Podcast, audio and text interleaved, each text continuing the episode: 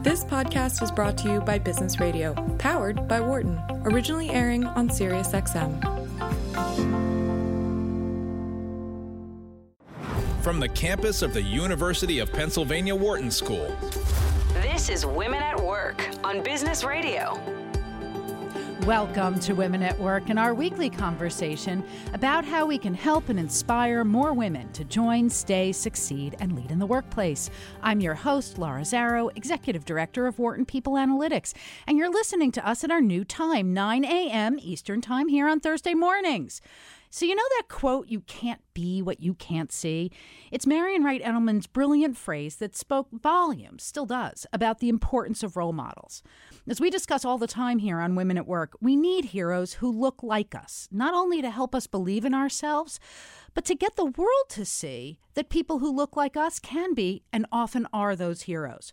Fortunately, we have a guest today, Diana Kapp, who has become one of those heroes herself using the power of her pen to take on this very challenge. In the very same month, she tackled Forbes' 99% male list of the 100 most innovative leaders and gave us the antidote to it with her new book, Girls Who Run the World 31 CEOs Who Mean Business. You may have seen Diana's work in the New York Times, the Wall Street Journal, San Francisco Chronicle, Elle, O, the Oprah Magazine, Outside, ESPN.com, and Marie Claire. She writes about education and entrepreneurship, putting that MBA from Stanford to good use. We're going to bring her on, sh- on the show in just a minute, but first I wanted to point out give us a call. Join the conversation. You can reach us at 844 Wharton. That's 844 942 7866. And my question for you is this. What are books that have inspired you that we should give to our daughters this holiday season? Uh, we're certainly going to be talking about girls who, who run the world. I think it's one of them. But what are the ones that moved you, inspired you? Give us a call, 1 844 Wharton, 844 942 7866, and tell us what we should gift them to help them be all they can be. And with that, let me say, Diana, welcome to Women at Work. Hi, it's so great to be here. Thank you for having me on. We're thrilled to have you on. I have so many things I want to talk about today, Diana. You And I want that list of books when people send them in to you. Okay, so I'll tell you what, callers, give us a ring, 844-942-7866 and we'll tweet them out as they come in. Um, so, Diana, before we dive into the role models you talk about, your own story, which I'm fascinated to hear, I've got to start with one thing Forbes. Tell us what that list was all about, what you did, and what the outcome has been. Okay, so it was kind of incredible to have spent two years working on a book that's meant to inspire girls to grow up and go for it in life and in business and, you know, rethink what's possible. And two weeks before the book is coming out, I'm driving to work one day and I hear the announcement on the radio that Forbes has put out their 100 most innovative leaders list. And it's a list with 99 men and one woman. And, um, I mean, just my immediate shock at that, the fact that, you know, this is such a modern problem. It's still going on. I'm thinking about how much I've, you know, been pounding my daughters that, you know, about my book topic and how excited I am about change and then, you know, to hear this, it's I'm crestfallen just thinking of my 14-year-old daughter seeing that headline. And, you know, those kind of lists um have really massive reverberations because those are the lists where um board members are chosen and ideas for who speaks at conferences and um, mm-hmm. who gets academic appointments, you know, even you know for visiting professorships, and um, you know they're really dangerous. I think actually, and so I was frustrated and annoyed, and I quickly wrote an open letter to Forbes. And since I'd been in touch with all of these women CEOs for the book, um, I wrote them and asked them to sign on, and then they wrote their friends, and their friends wrote their friends, and um, had about 180 female CEOs sign on to my open letter. And um, Anne Wojcicki, the CEO of 23andMe, I asked her to go on NPR and you know kind of represent the group, and she did that. And so it was, you know, it, it definitely um, made some noise. And we got we each one of us on the list got a personal letter from um, Randall Lane and Moira Forbes, the editors over there, um, and I got a great email from Meg Whitman, who said, you know, we've got to make this a zeitgeist moment. You can't just let something like this go by and not grab it and you know try to use it for change. And I just completely agree with her. Absolutely. So there's a lot to unpack in there. But first, I want to ask, what did the email from Forbes say? It, I mean, it kind of makes this excuse that they use this methodology that ac- academics developed that was, you know, required that the companies have a particular um, market cap that I think was like a billion dollar market cap or $10 billion market cap. And so there really weren't even any women led companies that were in their set. Um, so, I mean, you can say that's an excuse and they can hide behind it, but the fact that, you know, they wouldn't think about what kind of list that would produce, or once it did produce a list that had 99 men and one woman, that they wouldn't kind of rethink what does it mean to put that out into the world, mm-hmm. and can't we do better in terms of defining what innovation means? Um, so you know their their letter wasn't very impressive. It just felt like a PR cover up. It also and said, I, and I reached out a bunch to try to like have a sit down with Moira Forbes and have a real discussion about what we could do to make change, and, and she never responded. Yeah, it's um, it also sounds like it's ignoring the systemic bias that's baked into that system, because um, there's a series of reasons why there aren't women CEOs with companies at that level. Um, so by not looking beyond that market cap, they're just reinforcing the bias that's in the system rather than changing it. Right, that's for certain. And uh, one of the things that, it, like, you brought up three things that I think are super important. So, a lot of things are important, but um, top three for me is one, that these lists have tremendous impact. Um, I know that I run conferences all the time, and I look to those lists to see who's out there that I haven't been thinking of, so that those lists actually wind up begetting um, who's on the stages serving as role models. So it's the same group that just gets recycled. And there's and it's and it's even worse because what the magazines do in response is they produce these women only issues. Right. And so it's like the hundred most powerful women. But it's you know, it's undermining to women that it isn't just the hundred most powerful CEOs and that they somehow have a methodology that can include women. Um, and so I, I feel like it's really backhanded when they end up like the response to that is always the women only issue. Yes. And that it ghettoizes the women's work and at the same time um, equates a kind of establishment success with innovation, particularly for this list, which actually leaves out the diversity that's generating the innovation that's going to change the business landscape. And so it feels like it's. Um, hurt it's damaging on multiple fronts. I also want to bring up something else, which is that this for you was particularly poignant. I know as somebody who swims in this sea all the time, you had spent the whole year writing this amazing book. Steeped right, in a world of women CEOs. but it was actually kind of great too because it was I mean it might be the best gift of all in terms of being an author with a book coming out and you know that happening happening a couple weeks just made the book very relevant and it was you know a reason to be invited on to a bunch of podcasts and radio segments and people being interested in writing about the book because I think it reminded everyone that you know there's a reason that we need to create some role models for girls because they're really not out there right now. It's not prominent to see women in business um, being represented for girls to see.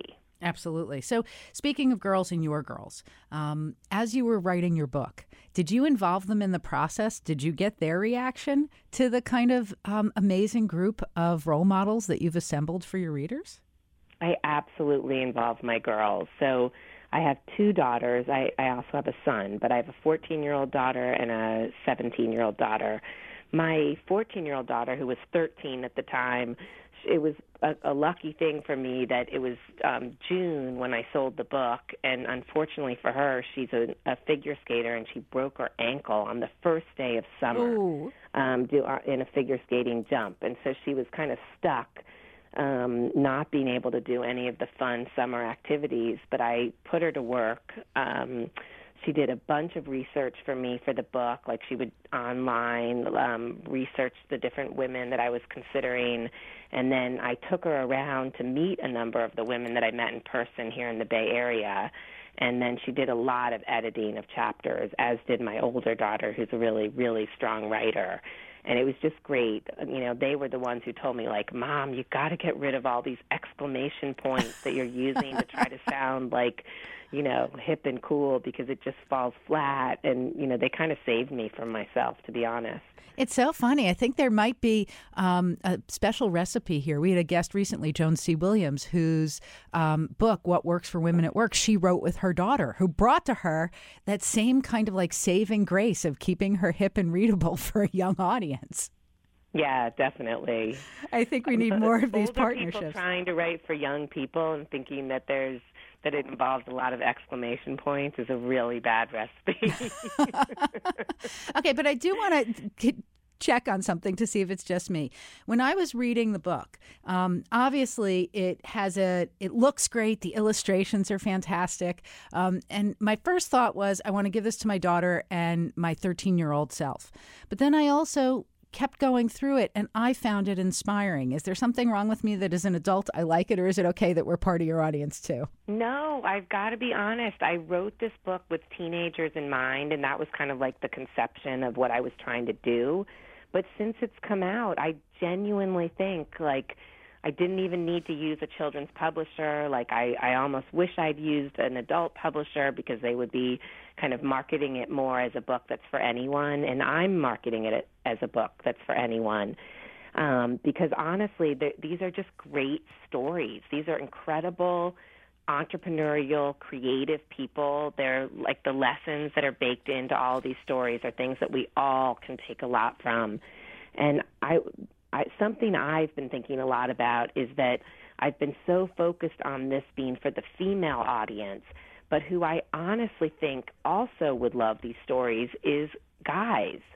And whether that's, you know, men or boys, um, they're just interesting people who are doing amazing cutting edge things. And so I don't know why I keep kind of, you know, putting on it this limitation that this is only something that girls would be excited about. you know, there's certainly most girls you know listen and you know and women are interested in men who are doing amazing things and that's mostly who we hear about and there's never been anyone questioning that so I, need to stop, you know, limiting it to only women. So maybe in, when it's republished, you can retitle it um, "The Hundred Most Innovative CEOs" and put one man in there for good balance. I think you're right. um, for those of you who just tuned in, this is Women at Work on Business Radio, powered by the Wharton School here on Sirius XM 132. I'm your host, Laura and my guest today is Diana Kapp. She's the author of Girls Who Rule the World. Um, Girls third... Who Run the World. Oh, I'm sorry. Girls Who Run the World. Yes, that's an important change. They do rule the world too, but Yes, but it's Girls Who Run the World. They're CEOs running their own companies. And it's 31 CEOs who mean business. If you've got a question and you're listening to us live here Thursday morning at 9 a.m. We'd love to have your call. And also, I really want to know what are your favorite, most inspiring books that we should share with our kids this holiday season? So give us a call. Phones are open at 1 844 Wharton. That's 844 942 7866. Two on my list, in addition to Girls Who Run the World, is The Dangerous Book for Girls and, of course, Little Women. Tell me, what are your favorites? 1 844 Wharton. That's 844 942 7866. So, Diana, before we start, start diving into all the lessons that there are for us in this amazing book, I want to know a little bit about you because you're talking about how you marketed the book, how you found a publisher. It seems like as an innovator, it, as a writer, you need to be entrepreneurial yourself. How did you go from concept of the book to having one in my hands? So I've been a journalist for about 20 years, mostly magazine articles and some newspaper. And I've written a lot about, I'm really drawn to this issue of women and work and the kinds of decisions that women have, you know, are facing as young mothers and, um, you know, how much ambition we're supposed to have and how we're supposed to balance our lives um, so that was already like a zone I was very much in. But this topic, I've had other topics that I've kind of chased down and done a you know a few months of research on, and that haven't kind of gelled. And this one, like the moment I started thinking about it, uh, like a a proposal kind of came flying out of me and onto the paper. So it definitely was something I I was feeling. I was it was genuine. It was or it, I think as a writer, like things have to be very organic to you mm-hmm. to, in order for them to happen. Like they really have to bring together things that are deep in you. Um, so anyway, I spent a couple of months working on a proposal, which involves. Um, you know, deciding who are some of the women you're going to have in the book and actually writing the chapters about them and um, thinking through, you know, what's going to be the the format. And this one, I wanted to put a bunch of sort of educational things in the back, so showing girls how to read financials and how to um, write a business plan or understand what a trademark is and how to give an elevator pitch. So um, those were the kinds of things that I had to put together. And I um, had an agent, and I the book sold the the day it went out. I had a that's amazing. offers. Well, it's something that's long overdue and beautifully um, framed and targeted. So it's amazing that that happened so quickly. Since then, one thing that that I should tell you about that was really exciting for me is that everyone told me you can't sell a book with with il- an illustrator that you bring to the project. And I had gone on this platform that actually a friend of mine came up with that's called Women Who Draw. And she created it to give visibility to women illustrators. And it's this beautiful format. So you can just scan through and see like thousands of illustrations and the, the different styles, and you can search through many different ways. And I found this woman, Bijou Karman, who has since become incredibly famous, doing work for Rolling Stone and Prada and winning all kinds of awards. And um, I hope I can get her again if I can do another volume because at the time she wasn't quite so high profile. But I just found her scanning through this this thing. But I think the illustrations really bring a lot to it. It makes it just really fun. It it not only makes it really fun. They are these really um, cool port graphic portraits of each of the CEOs and founders. And so it makes them real to us, um, makes them human, and um, brings out something about each of their personalities and their stories that makes them special. So they're not just illustrations. I think they're really inspiring portraits. Um, so hats off to Bijou. She did a great job with this. Yeah, she's pretty great. Um, so I want to back up for a second. One of the things you said is that as you were writing, um, that there was a process. You had to take your ideas, kind of frame them out, um, think about what form they would take in a book so that you could write a proposal, and that you were working on things that didn't gel. How much of that is a normal part of the writer's life? It's a huge part. I always tell my husband if you would look through my hard drive and you would see like the graveyard of ideas that never go anywhere, but things that I've spent time kind of chasing down, like it is a huge graveyard. And it's almost like I feel like if you walk through my hard drive, it'd be like going through like the interstitials of my brain. Like I just think about so many different things. I chase down a million things that never come to anything. Which isn't entirely true because I also think all that sort of work you do at other times, like it does come back around, and it's the way you come to start to see like trends and patterns and things mm-hmm. that you mm-hmm. put together so it's never really wasted.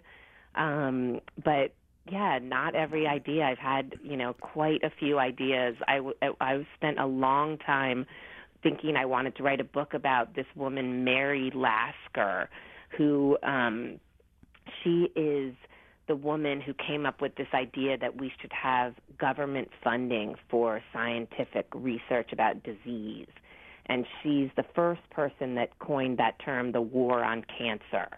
And that was back in the 60s, and she, you know, relentlessly lobbied government to try to get NIH funding, and she was massive in all of that. And now we have these awards called the Lasker Awards um, that are in her honor. And anyway, I spent you know, even a year in the Columbia University Library looking at boxes of her papers and trying to decide if that was a book.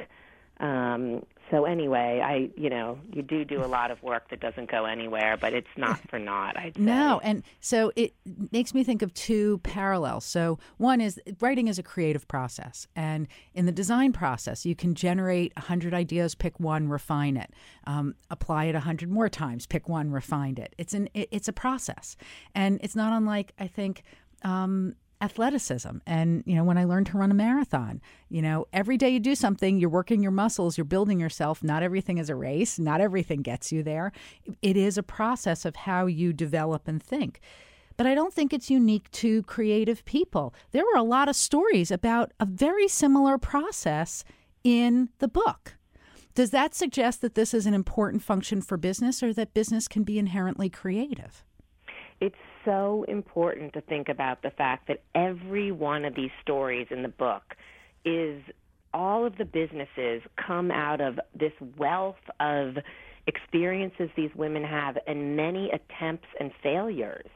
And the way that they kind of improve upon things that they've thought of in the past or learn from the mistakes you know in every case i would say these businesses didn't just come out fully formed as what we see them today.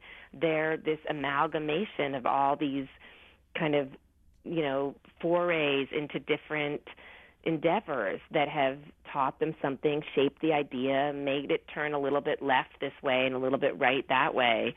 Um, so yeah, I think that that idea is so important to think about. Don't think about things that don't happen or don't go perfect as a failure. They're the building blocks to learning how to do anything and getting inspired to do things and, you know, figuring it out. That's what we do when we're entrepreneurs is figure things out. Absolutely. And uh, I want to dive in a little bit for the process of um, not just how the generative process and that key difference that you said of when you felt like it started to gel, you had flow, you knew you were onto something. But I'm going to gather while this book found a publisher the first day you were selling it, you haven't had one a 100% hit rate with everything you've ever tried to sell or get published, correct? Right. There's people in my writing grotto, which is the San Francisco Writers Grotto, a group of 120 writers who pledge every year on New Year's Day to get 50 rejections. and what they're doing is they're saying, I am pitching ambitiously enough that I'm going to try publications that are much harder than I think I can get into. And if you don't try, you'll never get them. So I do think that that's that kind of mindset of sort of going going higher is going to involve a bunch of rejection and you just have to withstand that and building up that thicker skin is what a lot of these women in the book have taught me you have to do. They're, that's why they prevail because they have a thick skin. How did you develop a thick skin? My God, I've had so much failure in my career. I've had I've done so many different things. I mean, I wasn't a girl who knew what she wanted to do. So, you know, I was an English major in college. I worked in nonprofit in Washington D.C. Then I fly out to the Bay Area to California, thinking I'm going to, you know, find my way here. I end up working in a biotech company, which was nothing I would have ever dreamed I was going to do. I went to business school um, as a poet. They they have a special program at the Stanford Business School for people who come in with zero kind of mathematical orientation um, and we went in the summer to do that. Um, I've tried product design. I've worked in startups. Um, so there's just been, you know, so many different adventures I've been on, things that have not gone well. I've been laid off from jobs. Like you just, that's how you get your thick skin. I'm, I gotta say, like I really look at my own life as this there was the before this decision and the after this decision. And that decision was coming out to California by myself without a plan when I was about 24 years old and having to completely depend on myself to get a life together, find my way. And it developed in me the strongest sense of self. It was not a sense of self I'd ever had as a young person, but it was only because it was so hard. And I just, I wish that for everyone growing up, that they put themselves in that hard of a situation because I don't think there's any shortcut to proving to yourself that you can make it on your own and you can find your own way all by yourself. That's what you have to do, I think, in order to really feel a deep sense of self. I, I, love that you frame it as it's not something you're doing to prove it to anybody else, but you first have to believe that you can do that. You do. You really do. And I think it's so particularly true for females. I just think, you know, you grow up and like most girls, I didn't have like a very strong sense of what was possible for me. I was as a young girl, I remember going to my elementary school career fair um, at Chevy Chase Elementary School, and there was like 50 things we could have chosen from. And I went to cake decorating and hairdressing.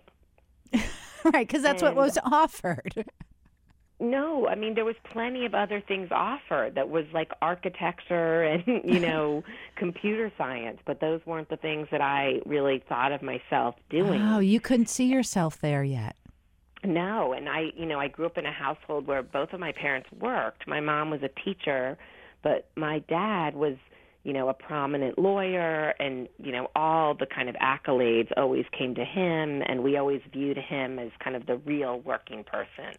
Whereas my mom was sort of the it was the second string because she was a teacher and she was more flexible and she was home if we were, you know, sick or needed a pickup from school. Um, and so I think a lot of those ideas about, you know, women and work get formed at home. Absolutely, in those early years. So you know what? In those really young. Yes, so accolades go to your mom for sure, and not to mention for you, and all the reasons why we'll talk about in our second half hour. I'm talking with Diana Kapp. She is the author of Girls Who Run the World 31 CEOs Who Mean Business. So I want to, one question about the book why 31? Conjures, you know, a certain number of flavors of ice cream from a certain ice cream store. Um, it, no, it actually, which where I used to work, actually, that was my very first job, was a scooper at Baskin Robbins in my brown corduroys and my little brown uniform. Anyway, the reason it's 31 is because I was planning on 30 but I really, really wanted Soul Cycle to be part of the book, and they didn't come through until the very end. In fact, if you go online, you can still find a bunch of covers on different sites that just have 30, that, that where the cover says 30. um, but once we got um, SoulCycle, it's a it's an amazing pair, Elizabeth and Julie Rice, and mm-hmm. I wanted the both of them in there. So my my editor said, actually, it's great when you have a weird number. It makes the books more memorable. So just go for it. It's so funny. It's like the weird ask in Mrs. Maisel, but I won't put out any other spoilers. Um, so all of the CEOs that we that are in here, and we were talking about this in the first half hour, have this combination of they have this creativity, this um, way that they've been innovative and come up with new ideas to solve persistent problems, but that there's also a different another part to them that enables them to go from the idea to actually bringing it to life and building a thriving business. Um, did they all learn this in business school? Is that necessary for this? There are people in the book that learned it in business school and that have all the pedigrees that you would expect, but I would say more people in the book, more of these women, they are so self taught. And it's something about today that makes it more possible than ever for people to become entrepreneurs because they go to the University of YouTube. They mm. Google things. They figure things out because there are so many tools available. The woman in my book, um, Christina Stembel, who founded Farmgirl Flowers, she actually never even went to college. She's an Indiana farm girl. And she tells me that she figured out how to care for her flowers, how to arrange bouquets, going to the University of YouTube. She takes online Excel classes for twenty nine ninety nine to understand how to do her books. Um, the the woman Jane Chen, who founded this incredible company that is um, low cost incubators to help preemie babies in the developing world stay warm when there isn't power and electricity. So it's this substance inside a little almost snowsuit, you could picture it, that heats to body temperature and then holds that heat for eight hours. That is brilliant. And I asked her, how did you find that substance that will that works in that way at that exact temperature that is body temperature? And she said, I Googled. You're kidding so, me. I'm not kidding you. You know, these there's, you know, another woman that I have um, had on a panel who um, her company is Blueland, and they are doing something so cool.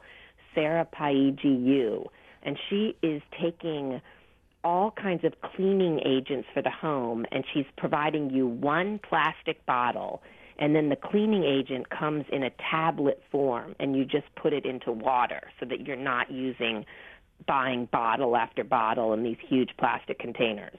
And I asked her, how did you figure out how to turn these agents into a tablet form? And she said, I went on LinkedIn, I searched under chemist, and I wrote a hundred messages on InMail. And I just said, Is there anything you can teach me? I'm a complete novice. I'm looking for chemical information. That's how she started. It's not, it's, that's why I say these women aren't rocket scientists. They try things that are like very pedestrian and possible for any of us. I'll tell you a great story about um, Jen Hyman, the founder of Rent the Runway. And this is one of my favorite stories in the book. So she's in business school at Harvard. She um, goes to visit her sister over Thanksgiving, and she sees that she's way overspending on um like holiday cocktail dresses to go out and go to parties and her sister says, you know, I, I never can wear them again because now it's Instagram day, and you once it's shown up on Instagram, it's kind of dead to you. So yeah, I keep buying these dresses. I'm getting myself in terrible credit card debt. So she thinks up this idea that you know, we, what if girls rented dresses? What if women rented dresses and men um, rented suits that they need or tuxedos. So anyway, she she decides the first step is to get in touch with the designer Diane von Furstenberg. That if she could reach out to her, she could learn what she needs to know about the industry and maybe even get her to rent her the first set of dresses to give this a try. And I said, um, she tells people that the way that she finds Diane von Furstenberg is just by sitting at her computer and typing in 30 different permutations of Diane at dvf.com, Diane VF at dianevonfurstenberg.com. Oh Almost like Haven't- a simple have you ever hacking of an? I- email I do system. that. Yeah. I do that. I guess to try to figure out who editors are by, you know, looking at the masthead and seeing what the the format is and just trying three or four different things. That's how she reaches Diane. She she one doesn't bounce and she gets an email right back from her. And she tells her, you know, if you come to New York City on Friday, I'll spend an hour with you at the end of the day. So she and her friend Jenny, who she's kind of talked into doing this idea with her, they rent a car. They go out and buy Diane von Furstenberg dresses. They name the company while they're driving on the way from Boston to New York. They're like, we're going to introduce ourselves as the CEOs of Rent the Runway. Um, but they, this is what happens. It's just the most incredible story. Is they're they're about ten minutes outside of New York City when uh, Jen's cell phone rings, and it is Diane's assistant on the phone, and she said, "Oh, I'm so sorry to tell you this." Something has come up. Diane cannot make this meeting happen, and I'm also really sorry to tell you, but she's not going to be able to reschedule. This just isn't going to be something she's going to pursue. And what Jen does at that moment is she holds the phone by her ear and she says, What? What? I, I don't hear you. The cell phone is breaking up. I'll be there in 10 minutes. and she shows up at the meeting. Oh my God, that's a such quick thinking and a little moxie.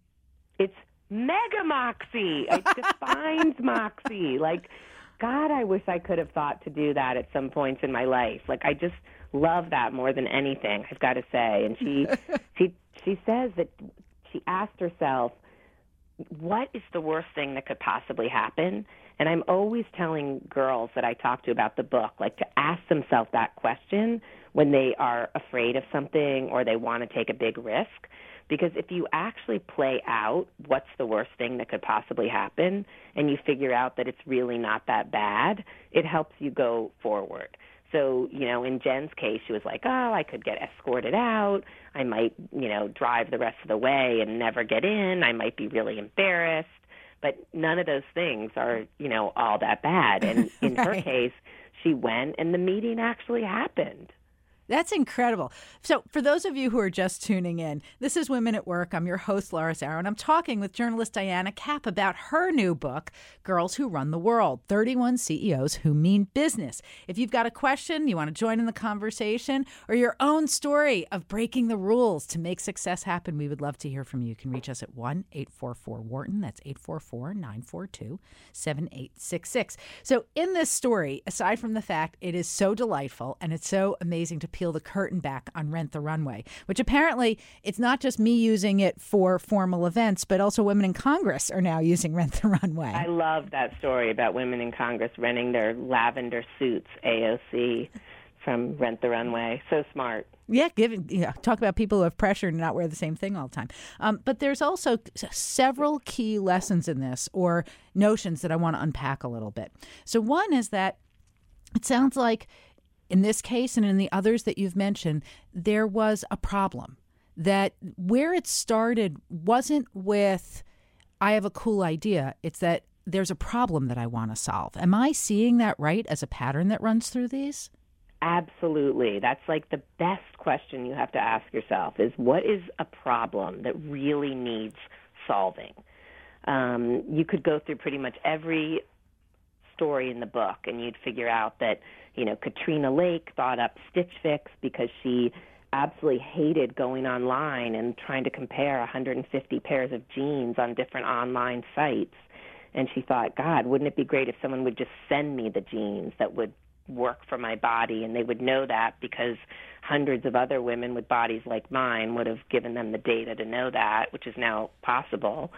Um, so yeah, these the things in the book start with a problem. There's um, Jessica Matthews has this incredible um, uncharted power. It's a green power company that she figured out um, going to her aunt's wedding in Nigeria, where the lights went out at the wedding and these terrible generators that like puff off all this terrible pollution had to come out and apparently like the the power going out is just a constant in in the developing world. Um, and so she figured out this way to use the energy from motion to power the grid in the developing world. And she started with a soccer ball that you know she got the the kicking motion to power a battery that then could charge cell phones. And then she put it into the wheels of suitcases and so when they roll, it creates power that can charge a cell phone. And then now she's got it in strips on the road. And if you just drive over it, the motion of the car is allowing them to power street lights and things like that. So yeah, it starts with a problem that you have personally usually. And that's what drives this whole creative process of, you know, isn't there a better way? Yep. It, and it, at its heart, um, it's to me what the key is to innovation versus creativity. It's that innovation is applied creativity to solve a problem. Yes. And that, I tell I tell them in the book. I tell um, when I have suggestions in the back of um, how do you brainstorm a business idea is make a hassle list things that drive you crazy and you hate dealing with on a daily basis whether that's like i can't run the vcr in my house or i can't um i hate walking the dog i hate pick, picking up the poop you know, our recycling is overflowing. And then you could just start to think through those things. And are those things you could do for someone else? Or can you, you know, for me, I hate that I'm always reusing, um, I'm never reusing plastic bags. I I don't have a good way to wash them out and dry them out. So that's something I'm telling my son. You need to build me something so I can I can hang my plastic bags and reuse them. Yes. I need that product. Yes, because I'm jerry rigging it at home and it's making a mess in my kitchen. So I'm a client too. So it sounds like part of it is there's you need to see a problem that you want to solve, but then there's the the this interesting pattern that I'm hearing in figuring out how to solve the problem. And it's not something that has that's like a light bulb moment that happens instantaneously. It seems like there's a commitment to a diligence a um, persistence that all of these women had in knocking on a lot of doors and sending a lot of emails and reading a lot of things yeah another um, kind of great pivot story that you know involves le- learning and then having to sort of shift your idea to solve the problem more deeply is Mariam Naficy, who founded this huge um, design company called Minted. And it, you know, at first glance, it looks like it's a stationary business. And that's where she began, selling stationery online. But what she figured out, first of all, she launches her company, and for the first 30 days, not a single person purchased a box of stationery. And that led her to think, God, I got to solve this and do something more interesting. What would make this really different? And what she thought of was this kind of small side idea that had been brewing in her brain, which was what if I could incent designers from all over the world to enter a contest and we would choose the best independent designs and those that got voted on by the community would get printed and produced, and those would be something that we sell on the site. And so it was the fact that the just plain old boxes of stationery didn't sell that led her to work late at night with a, a coder who she hired, I kid you not, on rentacoder.com. she this was just like a little side project. She was the CEO during the day and then at night she developed this tool that allowed these contests to happen. And now she's like reinvented design by sort of democratizing this whole process so that a designer anywhere in the world, even if they're basically a plumber during the day, but they're an incredible designer, they can enter and and have their designs produced and now she's producing uh, fabric and art that's for sale and cards and stationery. And it's you know a massive platform. She's now working with target to design things and going to be working with a lot of other companies to produce private label products. But it really started with her having a problem that she wasn't selling anything and her idea wasn't original enough and so kind of tweaking it to think of what would be a better take on this that hasn't been done. And then that becomes the big idea is this you know a platform where designers can have their work chosen by the crowd. So again this is somebody um, getting the, the, the critical skill set that she needs to get the business launched through things that are readily available online rent a coder, kind of amazing. You know, up there with, you know, University of YouTube, huge. I love that we can frame that as a concept now for our listeners. Um, but also that she used data early on. She was measuring what was happening. And while it was heartbreaking to not have any sales, um, it was important information. And that she put that immediately to use and then essentially ran the equivalent of an innovation tournament. Completely, but I think it's we can't overlook the fact that she didn't just give up and kind of mm-hmm. deflate when she didn't sell anything for 30 days. Yes, that was very difficult and she was very stressed out and particularly because her early money came from friends and family, so she was just like felt feeling terrible that maybe she had, you know, led them astray, but she she somehow found within herself this like well, deeper well of confidence that's like, I believe in what I'm doing. I'm going to stick with it. And I think that that is so key to all these businesses because it's really hard to get something started. I don't care if you're a man or a woman. It's, you know, mm-hmm. entrepreneurship is just it's full of difficulty and kind of rolling the the ball uphill and having it slip back a little bit. That's that is the the nature of the beast. It's just nobody has it easy. No one no. has it go right the first time. It's always tweaking and improving and learning from the things that don't go well. One of the other patterns that I saw um, is a discipline that was there. It was a focus. So at the same time that um, there's a big dream there's a big need that that um, these entrepreneurs are trying to meet or a problem they're trying to solve, and uh, it seems like an almost inexhaustible capacity to keep digging and learning until they find what they need.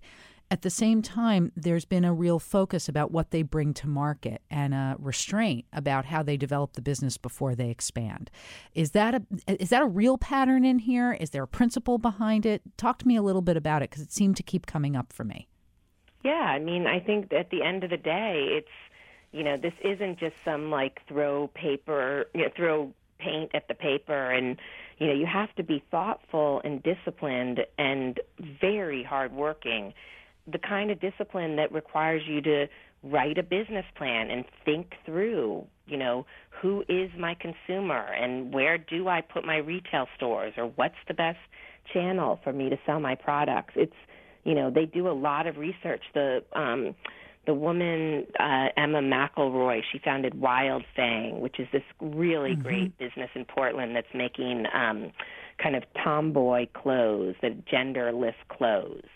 And she says that she went to 180 homes and spent time in the closet with those women, talking about their clothes, how they think about their clothes, what they wish they had in their closet what they're wearing. That's how she figured out that there really was this desire to have more genderless clothes. She she had a hunch about that and that was something that she herself wished that she had, but she had to first figure out is my hunch right? Is this really what customers want?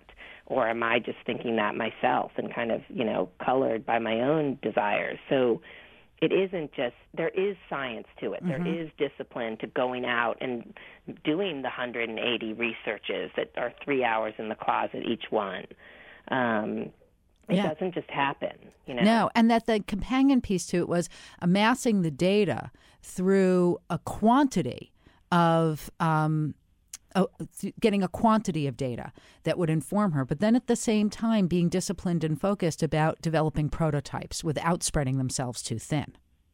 Yeah, or like the woman who, Diane Campbell, who founded the the candy store. It's this really charming, last of its kind sort of corner business in San Francisco. And she says, you know, you've got to work on a seriously detailed business plan and I don't say that so that you don't like dream big, but it's because that that practice of thinking it through is really critical. Mm-hmm. It's, you do need to think about why you're doing particular things or what is your cost structure going to be and what's you know realistic. Um, otherwise, you you just won't you won't make it out of the gates. So a big part of this book, Diana, is that these are new role models for all of us. Who were the role models for the role models? Did you see any patterns there or find anything exciting? I think that a lot of the role models in the book were their fathers and their mothers, and that's uh, in one case it was um, this wonderful aunt who um, taught Stephanie Lampkin all about coding and got her interested in STEM and science at a young age when her own mother was, um, I don't even think working. But in many cases, I'd say um, the fathers have a huge impact on these women, and it's something I don't think we think enough about with our daughters. Is how much um, kind of fathers being invested in what their girls are doing and believing that they can do big things really matters. I, one of my favorite anecdotes is from Sara Blakely of Spanx, and she talks about how her her father um, always really valued this idea that failing is a great thing and that we have to celebrate failure, and that's how we're going to be risk takers. And so he had a practice every night at dinner. He asked everyone in the family to tell them like what was your biggest failure today and then he would high five you you know pretty much every time whatever it was and just to give this message that it's okay and it's actually great when you try big things or put yourself out there and of course you're not going to you know things aren't going to go well and that's how you become really creative and do big things um so I also love the story of the father of um, Maci Peterson. Uh, she has a company called On Second Thought that allows you to send out a text, like a drunk text, and then take it back. Ooh. Like you have a bit of time.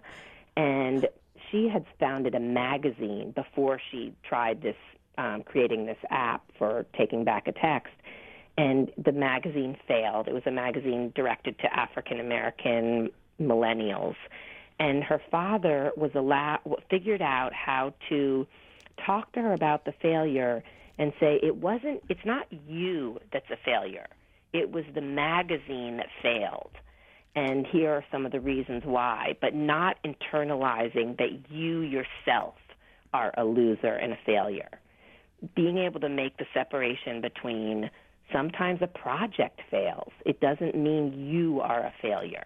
And so she was really it really meant a lot to mm-hmm. her that her father like hammered that point as when she was in her young 20s um, and that helped to really build confidence.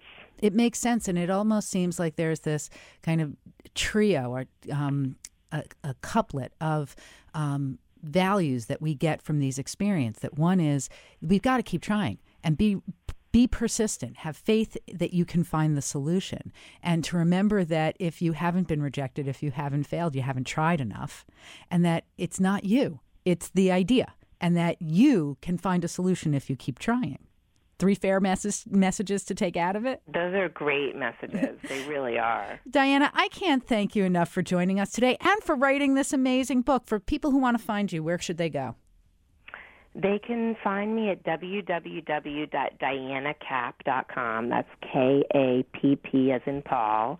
Um, they can look at girlswhoruntheworld.com and I have lots of information about the book. The book is available in your indie bookstores. Ask them to order it if they don't have it, and also on Amazon, on BarnesandNoble.com, and at Target.com. Fantastic. And you could still get it in time for the holidays. Diana, mm. thank you so much, and thank you everyone for listening. If you have a question, write to us at Business Radio at SiriusXM.com. You can follow us at X SXM Business, and me at Laura Zarrow. Thank you to Patty Hall, to Dion Simpkins. I'm Laura Zarrow, and you've been listening to Women at Work on SiriusXM 132.